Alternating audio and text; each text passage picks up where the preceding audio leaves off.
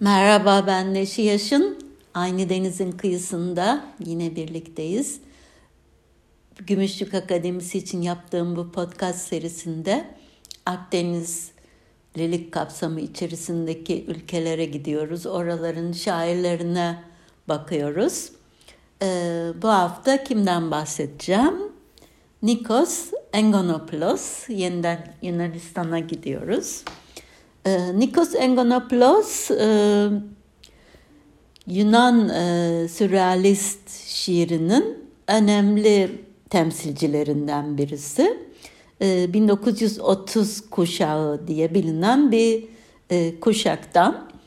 Bu sürrealist akımın en önemli kişisi Embeirikos. Bundan daha önce de bahsetmiştim e, elitisle ilgili yaptığım podcastta.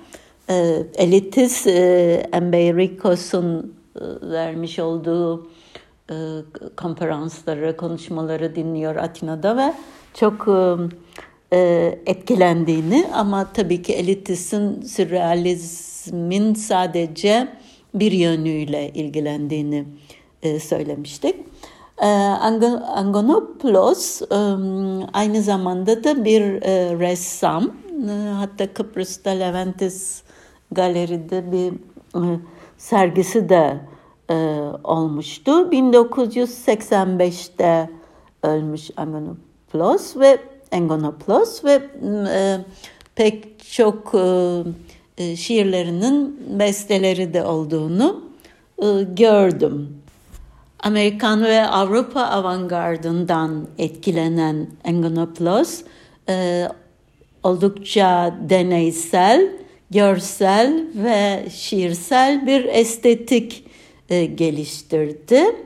E, ve e, Bolivar isimli e, çok ünlü bir şiiri var. Bu şiiri çevirmedim ben e, ama bu şiirin e, bestesini size dinleteceğim bir Hacı Takis bestesi var. E, çok sevdiğim bu şiirden.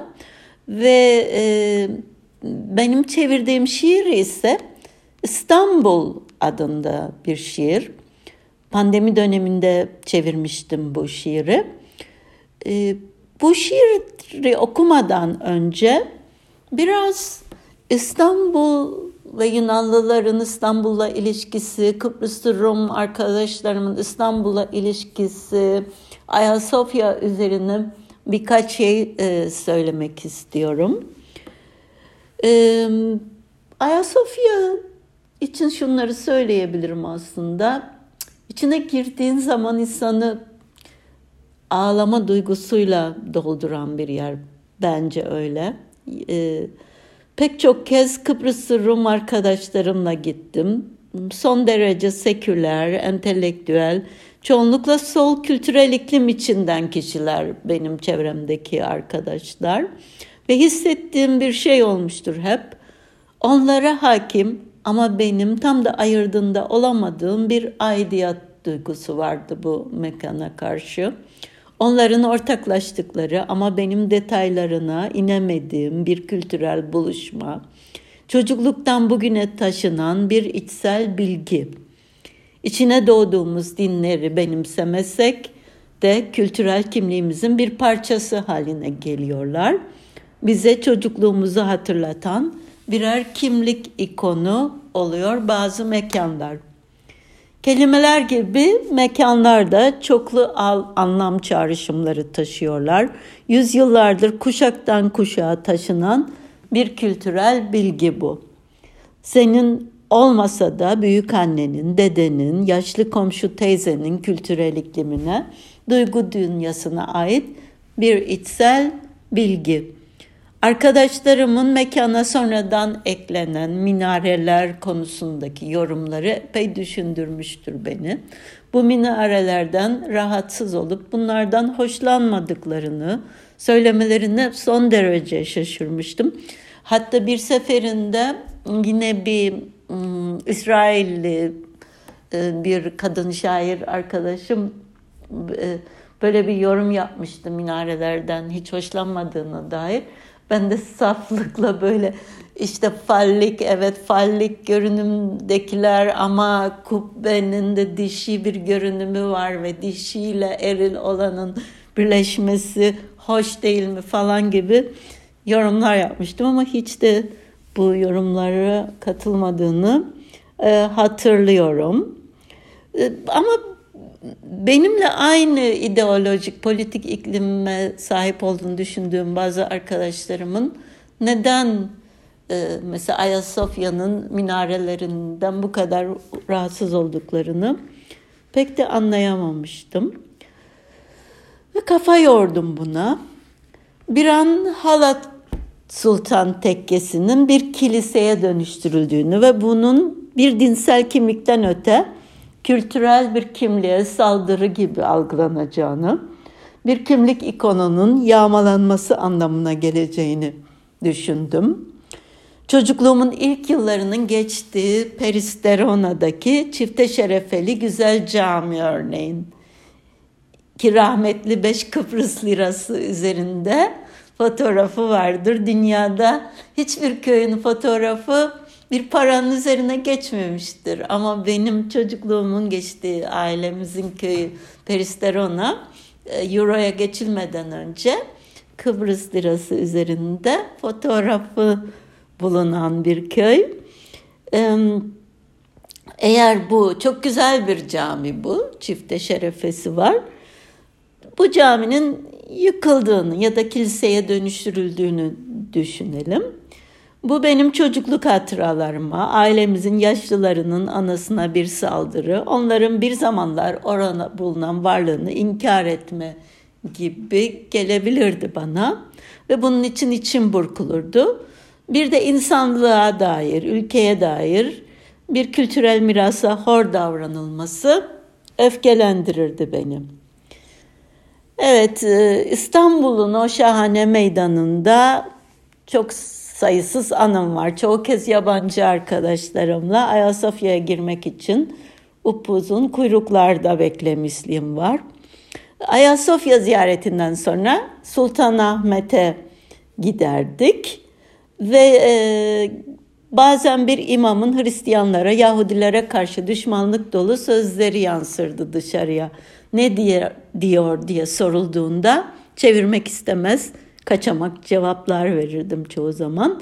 Yanımdaki arkadaşım dindar olduğu için değil ama onu da bir biçimde kapsayan bir kümeye hakaret içerdiğinden böyle yapardım. Yani çevirmedi, çevirmezdim ne söylediğini imamın ve gerçekten çok kez başıma geldi. Bir kez bir Amerikalı arkadaşımla, bir kez yine bir ıı, Yahudi arkadaşımla yürürken imamın e, Hristiyanlara, Yahudilere nefret dolu sözler söylediği dışarıya yansımıştır. Evet, çocukluğumda İstanbul babaannem demekti. Babaannem Zekiye Şükran dedemden boşanınca belli ki 30'lu yılların sonunda Kıbrıs'ta boşanmış bir kadın olarak yaşamak istememiş ve aileye bir sağlık bahanesi uydurarak e, babamı e, annesine bırakarak İstanbul'a gitmişti. Sonra babamı da almış yanına. O günlerin İstanbul'u bir rüyaydı benim için. İstanbul'da doğup büyümüş pek çok insandan belki de daha iyi bilirdik şehri. Çünkü her gittiğimizde gezerdik. E, çünkü özel bir ziyaretti bu bizim için. Pek çok Kıbrıslı Rum arkadaşımın da İstanbul'u Kudüs gibi kutsal bir şehir gibi algıladığını fark ettim sonraları. Dindarlıkla, milliyetçilikle de bir ilgisi yoktu bunun. Coğrafyanın kültürel mirasına dair bir gönül bağıydı yalnızca. Şimdi okuyacağım şiirde e, dediğim gibi Engonopoulos'un İstanbul şiiri. İstanbul hatırası. Sarayın mermer iskelelerine uzak ormanlı kumsallardan getirilmiş, yüksek ahşap desteler yerleştirilmiş, adeta düzenli aralıklarla ve diğer ince uzun ağaç gövdeleri, genç kız bedenleri gibi ve başka desteler kocaman devasa ağaçlardan ve durmaksızın yağar yağmur, inatçı yağmur, Sırılsıklam eder kasvetli odunları ve bayrak direklerinin mermerleri parlar. Su onları sonsuz kez yıkarken tekrar tekrar. Ve gökler ağır ve siyah. Kim bilir hangi saatidir günün. Bize umut bahşetmiyor. Karşı kıyı kaybolmuş. Hiç olmamış belki de. Deniz koyu ve vahşi. Onu döven yağmur damlaları gibi. İçimde uyuyan canavarca öfkeyi bastırıyor can havliyle.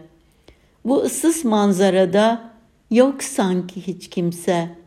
Ben yalnızca, yalnızca ben dimdik duruyorum sırılsıklam. Alnıma yapışmış kızıl saçlarımla. Beni bu soylu kıyıya getiren işkencesiyle aşkımın.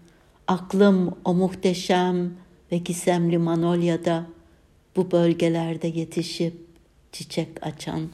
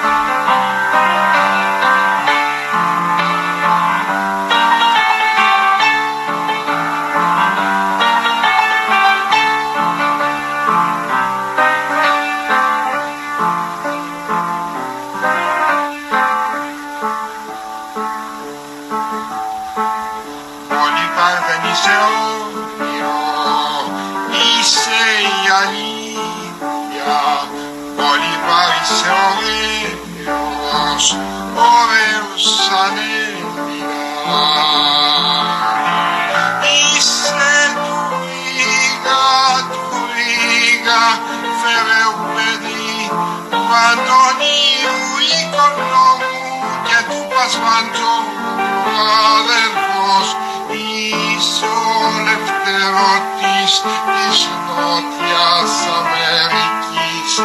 Ένα μόναχα είναι